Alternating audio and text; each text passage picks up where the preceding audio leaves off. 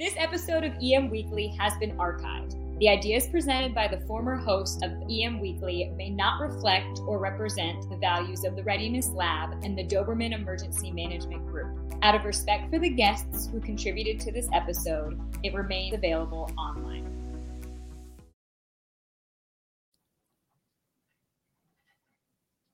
EM Weekly starting right now, bringing emergency managers from around the world together to learn, share, and collaborate. Good morning, good morning, good afternoon, depending on where you are at in this fine nation and the world. Hey, you know what? It is New Year's week, I guess. Like tomorrow's New Year's Eve, uh, my sister's birthday. Happy birthday, Debbie! And also, um, you know, it's the end of the year to kind of review. But Dan is on vacation. Believe it or not, he's out there. I'm sure he's listening right now, uh, motoring on his way back from uh, the Midwest to to come back to California. But instead of Dan, we have John Scardina. John Scardina from Disaster Tough. Welcome to the show. Hey, thanks for having me on here. I think I've um, switching spots with Dan because he's leaving the Midwest. I just moved to the Midwest, so uh, we're living the dream here out out here in the Midwest. So. Absolutely, yeah. I mean, it's also it's cold there, so it's. I, I, would say it's normally nice here, but it's pouring rain out. It's been pouring rain for the last few days. Uh, hopefully, that the hillsides in here where the burn scars are are around here are staying in put. I have not heard of too much uh, damage happening right now, um, but uh, other than that, it's been a wet, wet, cold Christmas. How about for you? Yeah, so uh, you're talking about being cold. I actually appreciate the cold because uh, December has been crazy in the Midwest. Anytime it got warm, we started getting tornado sirens. So I'll take uh, I'll take the you know 37 to 45 degree weather with uh, no tornadoes for a while. So. So a couple things we're gonna do today. One is we talked about we're gonna we're gonna just kind of recap the year and just how things are going, and then I want to put our Nostradamus cap on see if we can uh, predict the the future what's going to happen for 2022 but let's start with the recap. So man 2021 we thought we are going to be out of covid. Eh, that, that didn't happen. Matter of fact you know we started making up i say making up let's make make sound like it's fake. We started having additional uh um variants that started coming in so we're at the omicron variant now. Uh what do you think? I i think that we should really start looking at the concept that uh, COVID is going to be endemic. It's, it's no longer it's something we're going to have to live with for the rest of our lives. What do you think? Yeah, hundred percent. If if we start looking at this logically and, and, start pulling away from the emotion of I just wanted to end, I think the reality is like so. One of my one of the key indicators of major disaster response is sheltering operations. If nobody is in the shelter and or wants to be in the shelter, that's an indicator that you know you're you're moving into a recovery mode or a quote unquote a new normal, which is kind of an annoying phrase.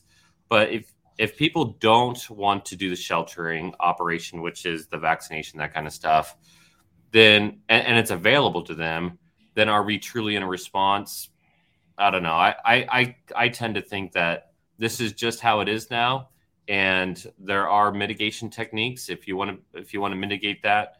Uh, but it is um, it, the question now for me is, um, unfortunately, like the flu, even though it's not the flu, is what's the acceptable uh, rate of death? Where we say, okay, this is not this is not abnormal. You know, in the UK, it's what twenty thousand deaths. I think I heard for what they consider a normal for the flu.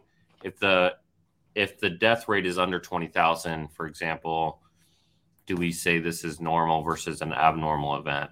I don't know.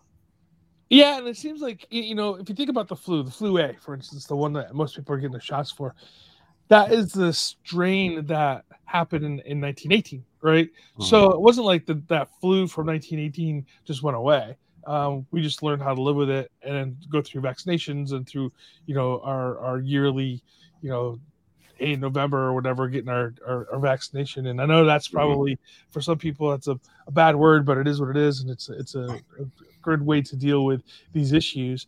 Um, if they have a better idea, like a truly better idea that's not based off of opinion, like I'm I'm I'm happy to hear it. But vaccinations do work. I mean, we could, we have a history of vaccinations eradicating problems. You know, when was the last time you got polio? Right. right? So No, absolutely. I mean, small smallpox, for instance, is you know no longer an issue. Excuse me. Um, but yeah, I mean, and I think that's the other thing too is is that I don't know how to do this, uh, and and and to everybody who's listening, I'm sure you guys are in the same boat that that we are, but um, I don't know how to depoliticize this because I think it just mm-hmm. seems to be this political football that that both parties have picked up on and and and are using as a and I hate it. That's why I don't like politics. And and uh, funny for a guy who studied politics, you know, um, it, the idea of it is, uh, you know, we're using these things as a political football.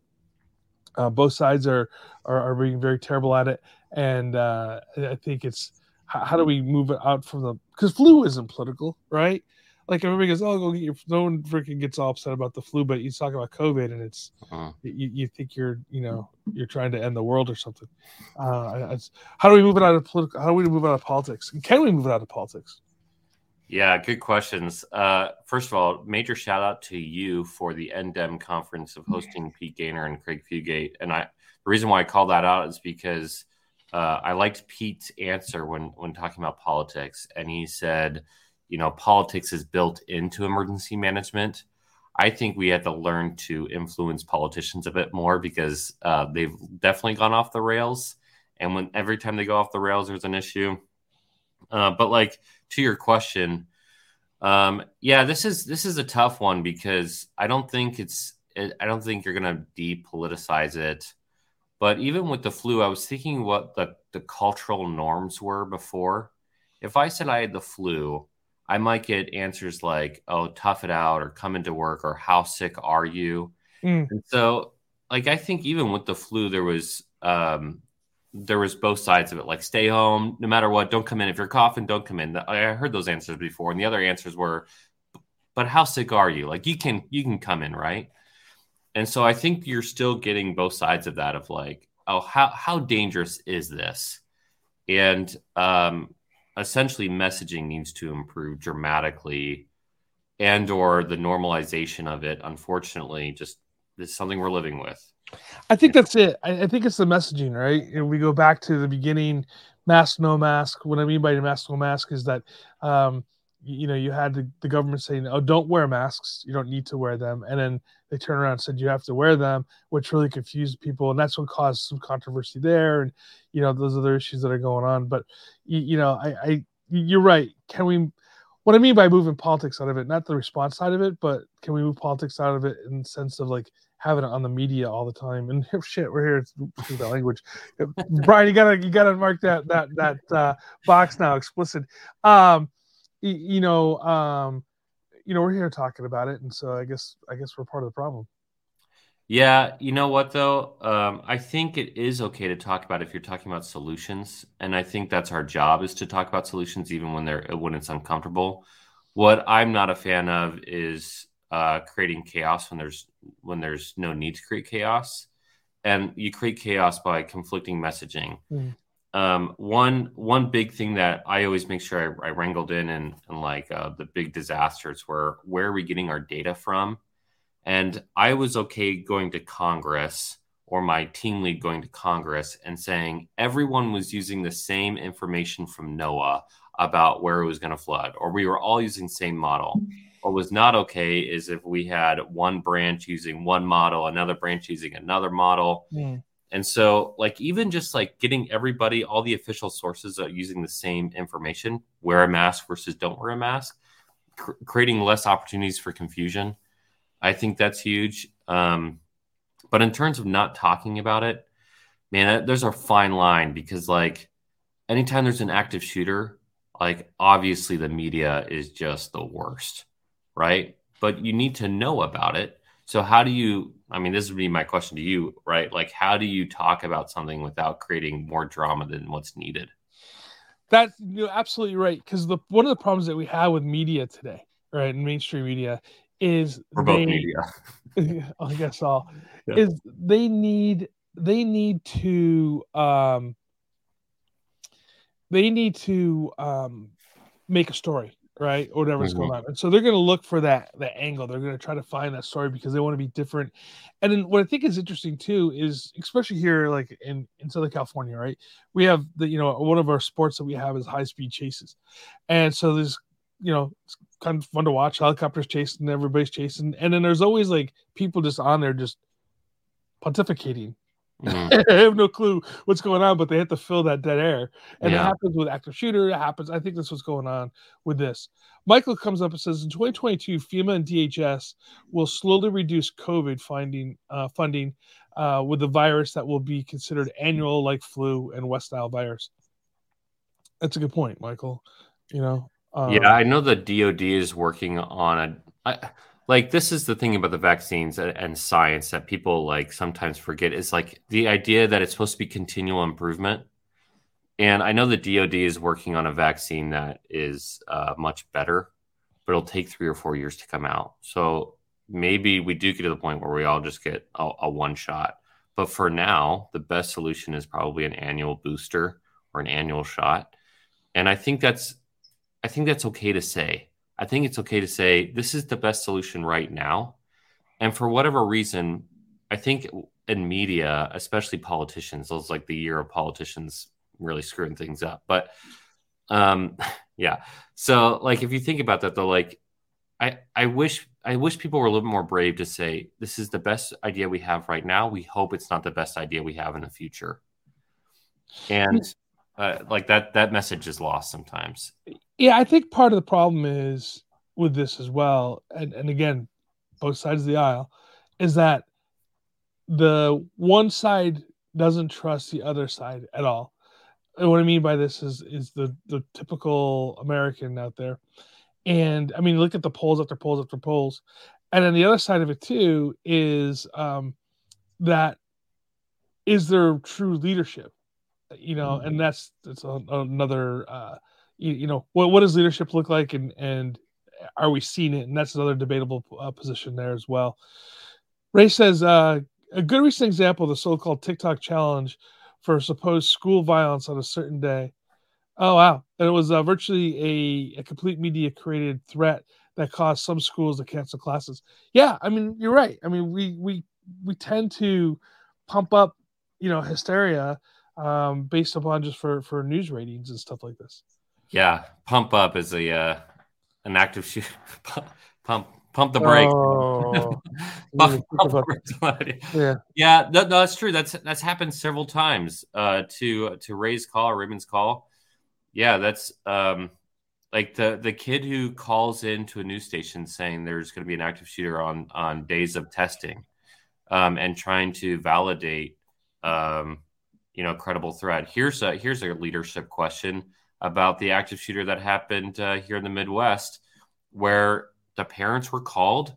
They thought there might be a threat. They sat in the principal's office, oh, and yeah. you know where was the leadership of you know both parental side and the the principal side of saying, hey, you know what? Like I know it's hindsight is twenty twenty for sure, but how do you discern um, issues? And I'm um, my my question of like what are the attributes of leadership that allow people to uh, be brave enough to make the hard call like hey your kid really is suspended or maybe we should check that backpack versus everyone just want to get along versus i respect the parents call like hey my the parent says their kid is not a bad kid or whatever.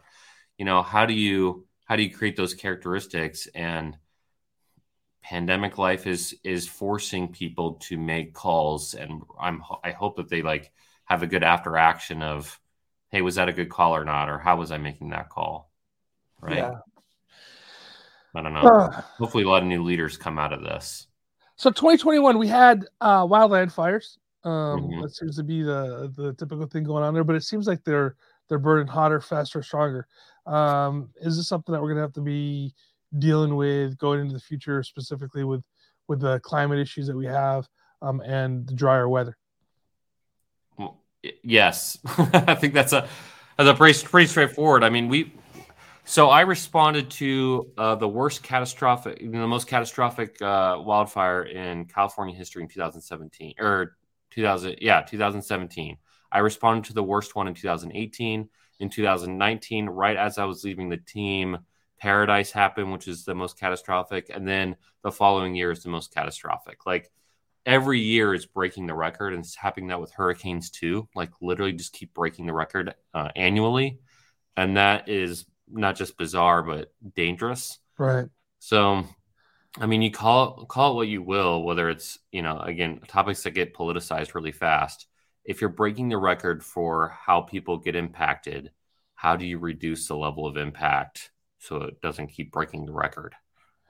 Well, two two things on that. Well, one is um, the EM Sparks uh, webinar series this year. We're going to be discussing uh, climate change specifically, um, and we have some uh, great speakers lined up uh, for that, and more to come on on the on that. Um, as I tell my students all the time, look at I, I don't care where you stand on the political spectrum. Talk about politics. How do we have politics right today? On the political spectrum of of whether climate change is man made or not as emergency managers, it doesn't make a difference what the cause specifically of climate change is. We have to deal with the effects, whether it's cyclical, whether it's it's it's man-made. It's there, right? We mm-hmm. the, the data talk about data, right? The, the the science, the science is there where it's showing that we are getting hotter, and that is creating stronger tornadoes, stronger hurricanes, drier seasons. Although it's raining out right now, um, you know those those issues happen, and um, we're gonna have to just deal with them, right? And yeah. you're seeing coastal erosion um, increasing. Uh, if you think about um, in in San Diego County, there's a, a, a whole uh, city down there that's on the edge, literally on the edge of a cliff that's that's starting to fall off. And and what do we do with people like that? You know, mm-hmm. so um, so these are some issues that as emergency managers that we have to be looking at um, in the future. James, to talk about the future. James comes out says a tall task for the show title, but I'd appreciate accurate predictions of emergency management 2022.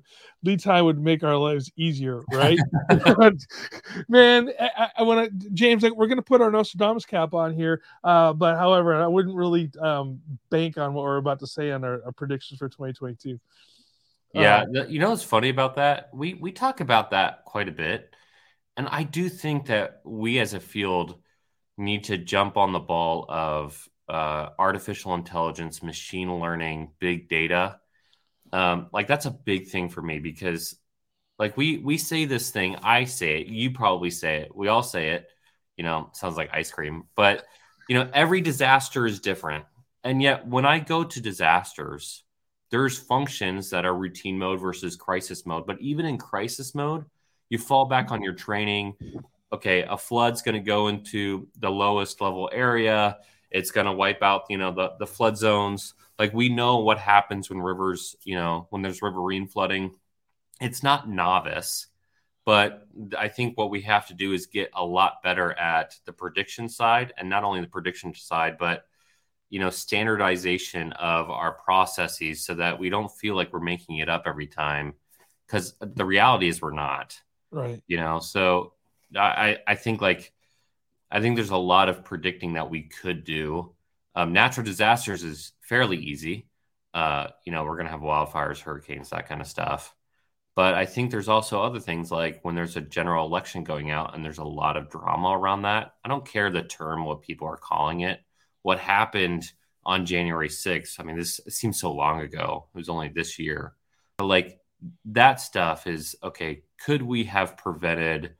You know, a, police officers being hurt, or could we have prevented people going in, into the Capitol? Um, I think those are the kind of questions that we need to be answering for sure. We're actually going to have on EM Weekly next week on January 6th, on the year anniversary. Uh, we were having the team uh, from uh, DC, the city of uh, Washington, DC. It's going to be on here talking about um, some of that stuff. So if Good. you guys are interested, uh, tune in. You know, um, Melissa says, "Hey, something that we could talk about is also is disaster cycle is so much longer than ever before. So burnout is real. Absolutely. Mm. Um, that's one of the things too is I, I, find interesting is we we always talked about the idea of pulling and 20 you know 2021 2020 actually uh, really kind of proved this out. We we talked about the idea of pulling people in from other regions, uh, from other uh, parts of the county, from other parts of the state to help us out with uh, with disaster response. Uh, but with COVID, uh, people are on their own, even with the non-COVID disasters, right? Like some of the Mhm. fires and tornadoes and hurricanes, because um, they had to keep people back because they weren't sure what was going to happen in their own jurisdiction. How does EMAC look like now? I mean, you know, Hmm. I, well, my, go, go back to your original question, right? Of like predictive analysis of next year. Uh, James calling that out for for sure.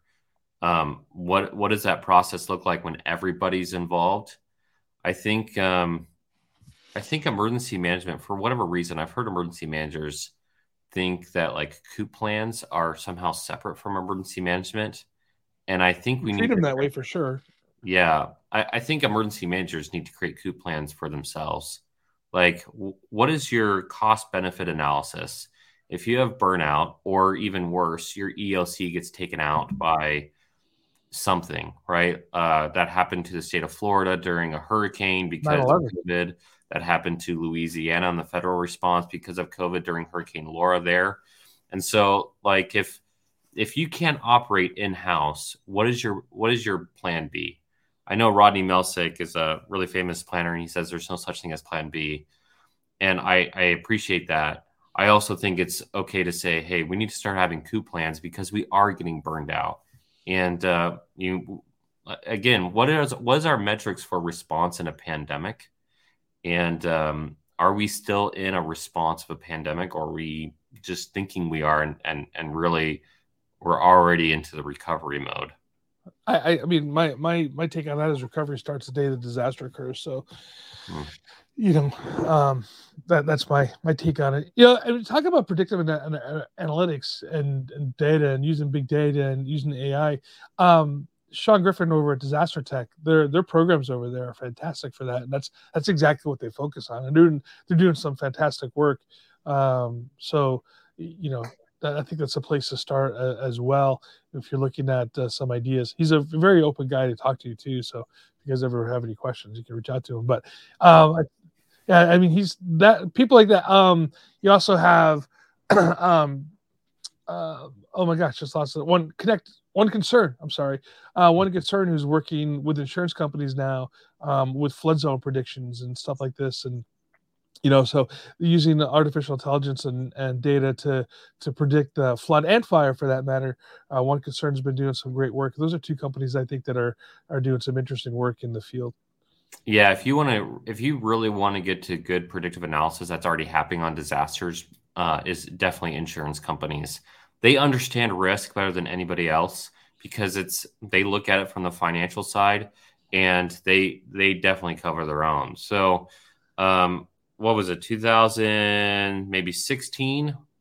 I forget what year it was, but the um, the Hazus uh, or the predictive analysis that was going for a hurricane in, in Louisiana area, um, like their estimates, their cost estimates for repair were way off. And so we actually made a, an official request to a couple different insurance companies to get their algorithm. And uh, they were nice enough to, to hand it over. And so we were able to, to recalculate. And it went up like by like six times in one area and it went down I think two or three times in an air, another area, and it turned out to be much better um, for trying to figure out what the real damage of a disaster was just by using their their own models that they had created. My question is, uh, uh, like one concern is doing it. Who else from a government side is working with them consistently to make sure that that that's happening? You know, are we using outdated data, and therefore, you know, things that seem novice really aren't right? Like my question is, and maybe um, maybe some other people are going to asking the same question is like to you, Todd. Like, is something a black swan that's truly like we can't figure it out, or is it black swan just because we're naive to it and we should be better at it? I I don't think that I'm going to go on a limb here, and I don't think we truly have the black swan the way we're using that terminology today. Um, yeah, there are there things that we can't predict, probably, right? I mean, I, I wouldn't think that if you know all of a sudden a volcano popped out of uh, the middle of Santiago Peak in, in Orange County, that would be anybody would figure that out because there's no evidence of that ever happening, right? Have Um, you seen the movie Volcano? but that was L.A. Oh, yeah. Black Yeah. Swan, though, right? I mean, yeah, right. but, but um but yeah but my point about that is like you know it, things like that could have happened i suppose. I'm never going to rule anything out. They but i think i think realistically the gray rhino is, is probably our better our, our better analogy when it comes to emergency management you know because you know can pandemic this pandemic everybody's like oh we were so underprepared for it blah blah blah. This we came out of nowhere. No one could ever predict this. No we've been doing pandemic flu planning for for years. Yeah, right? I mean yeah was it called a covid plan? No. Was it called the coronavirus plan? No. But i mean realistically pandemic is a pandemic right? And so ebola sars mers mars whatever you want to add into it you know other infectious disease Yeah. You know we've been we've been looking at that and planning for it. So was was was covid a black rhino? I mean sorry black rhino. A black well, maybe it's a new thing. Was That'd it be cool. a, a, uh, a black swan or or a gray rhino? I, I would i would predict that it's a gray i would say it's a gray rhino. So james you might not like black swans. I don't think anybody does.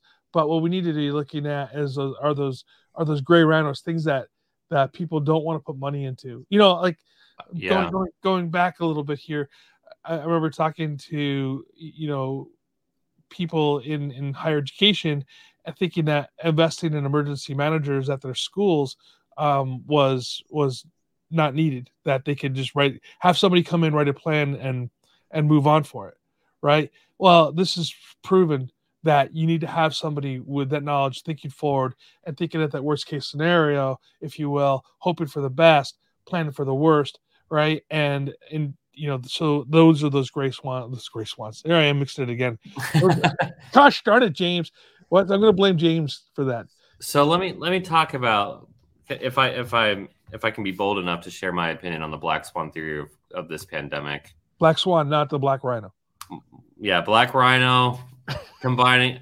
So here here it is, right? So President George W. Bush reads happens to read a book about nine, 1918 um, flu the the you know Spanish flu pandemic.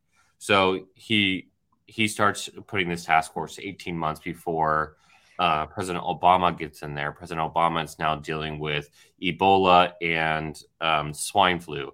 And so, as a person who worked at the National Cancer Institute and worked on Ebola, I was put on a task force to help create a pandemic response plan for the United States.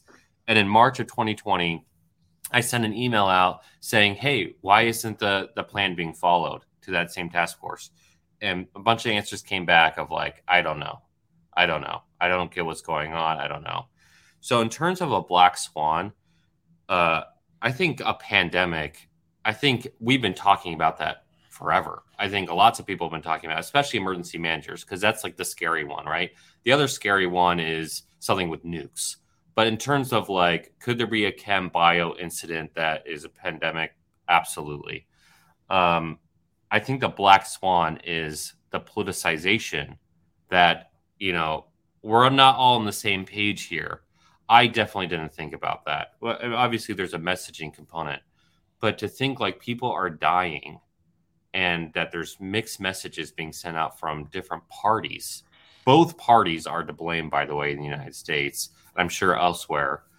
But like the fact that like people are being hurt by something like in real time and like mocking it, whether it's showing up at a city center and saying, "Oh, you're just being racist," so I'm going to show up to show this isn't a big deal, or saying, "Oh, I don't think it's a big deal," and mocking it on a at a on a platform um, or a podium rather.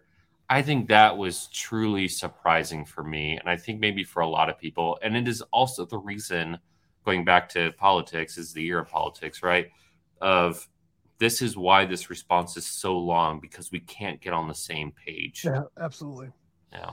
Yeah, I think that's uh yeah, pol- politics is supposed to be for the people, and, and right now I feel like it's hurting the people. And again, I'm trying not to. I don't necessarily want to be too down that rabbit hole. All right, it's time for predictions. And so, James, please don't write this down and start planning for it because this is just, uh, uh, you know, John and I putting putting the uh, Nostradamus cap on.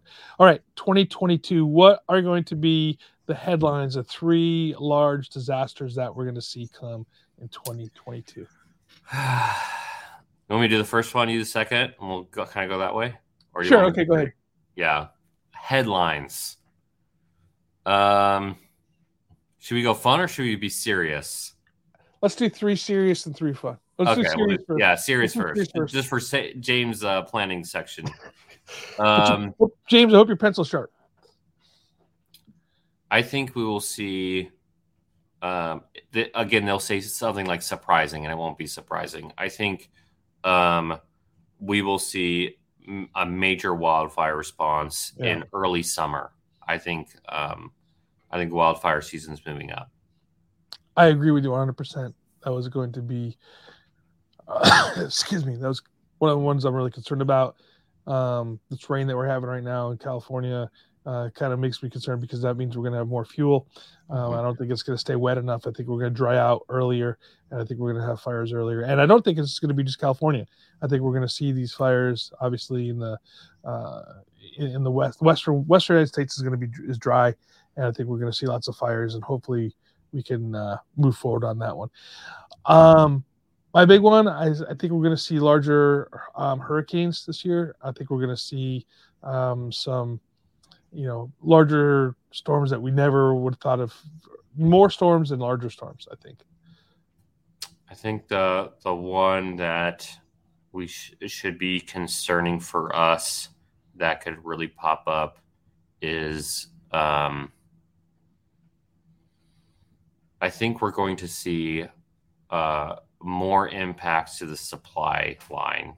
Hmm. Supply mm. chain is going to be an even bigger issue than um, than it has been this year because this kind of stuff is rolling, and like exponential growth, it kind of makes sense that in 2022, even moving closer to the end of 2022, maybe 2023, we're going to see major issues of uh, just people not being able to get not just the things that they want, but now looking at things that they need. Um, and I'm I'm really hoping I'm wrong on that one, but and and the other one I think that we're going to see a lot as well um, are are worldwide in this one. I think we're going to see more water issues. Um, we're already starting to see them come across. Um, you know, and I mean, we had water issues obviously in, in Michigan. We had water mm-hmm. issues in Florida. We have water water issues here in California. I think we're going to see more water issues happening. Um, and the drought obviously is in the in the West again is going to play into that as well. I got I got one more one more serious one. I think as um, again going back to politicians as um, people start declaring um, that they're running for president or president again or whatever, um, we need to think about how the country, again, this is a U.S. perspective, um, is becoming more and more polarized on their political viewpoints. And I think you could see some violence off of that. Hopefully, not widespread violence, but um, there's already been incidents. And uh, I think it's now a standard thing that we have to prepare for and recognize. Uh, that, was a that was a nice cheery one on the. There's ways to mitigate it though. Here's uh, some cool things. So, um, like using technology again, like traditional ideas of like just like let, like again, what's your cost benefit analysis? Um, I'm a real big fan of uh, like tethered drones. Watching a crowd in a peaceful way from high above in the air where nobody's getting hurt is a lot better than having a bunch of first responders on the ground creating not again this is messaging creating this idea of opposition. Anytime where the good guys look like they're in the opposition of the guys who think they're the good guys if they're destroying damage you know destroying property they're not. But like if they're if they're doing that then you you're destroying messaging. You're like destroying your your goodwill messaging rather. So i think um i think there's ways to mitigate without actually um you know face to face de escalation. All right. Funny headlines of disasters. um, that's kind of tough one to do. Tommy Lee Jones sa- saves Los Angeles through a volcanic response at the age of 88. You know, I'm going to do a quick plug here, by the way. In two weeks, um, uh, we already recorded it on Movie After Action Review at Movie R on uh, YouTube. Uh, we actually went through um, that movie. So it's a pretty funny look to see how realistic that is. So that'd be my first one. All right. Mine is going to be a little bit. So Cal State Fullerton gets their football team back since 1992 is when we had our last football season, and uh, we get a football team or we get a football team back, and uh, we win the national championship, which causes uh, which causes mass riots across football fans across the United States. Speaking of football, I think we uh, uh, return to normal. That's a flip side of the disaster. Ohio State continues to roll over Michigan. Um, we return to normal there. That would be a great headline that I would like to see. Wow. Yeah. The Ohio State, huh? The Ohio State. By the way, I okay. Let's do conspiracy theories that you 100% believe in for a second. Okay. One that I believe 100% is Ohio State was looking at the cards and they were like, okay, we're gonna we're not gonna win the national championship this year. So if we go, we'll get embarrassed. So if we want Jim Harbaugh to stay because he's a terrible football coach, terrible for Michigan, he's lost several years in a row to Ohio State. We should let him win this year, and so Michigan will be forced to put him back on a uh, on an extension because they're like, oh, good, he's finally figured out how to beat Ohio State. They give him an extension, then we beat him for the next five years, and everybody's happy. Wow, that was that was that was just as crazy as my Cal all, right, all right, everybody. Hey, we're at the Heart Stop. Hey, first of all, I want to thank everybody for being with us for uh, the last year. Uh, it's been amazing. Um, I, I uh, it's it's just been a, what a trip, you know, and all the everybody here making the comments. Thank you so much for spending time with us uh, these mornings uh, when we're talking about uh, you know emergency management. Uh, I look forward to a great 2022. We have some cool stuff in the works. Uh, we've changed the crisis uh, cafe to the leaders cafe, um, so please go over there check that out. We're going to be doing some really cool stuff over there. the readiness lab is up and running.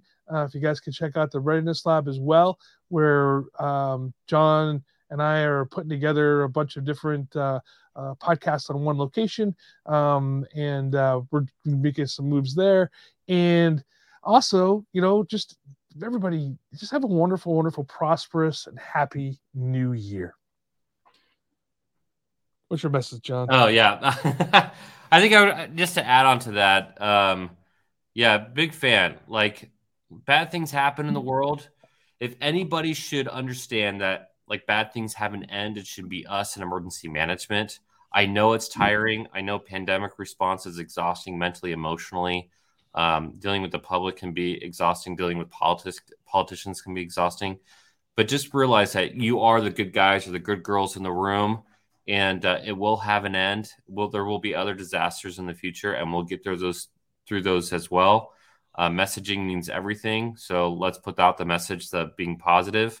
Todd, you're on my show tomorrow. So if you want to check out, I have all the messaging in the world for Disaster Tough. So make sure you check out uh, Todd. And um, yeah, we'll see you in 2022. All right, everybody. Hey, everybody.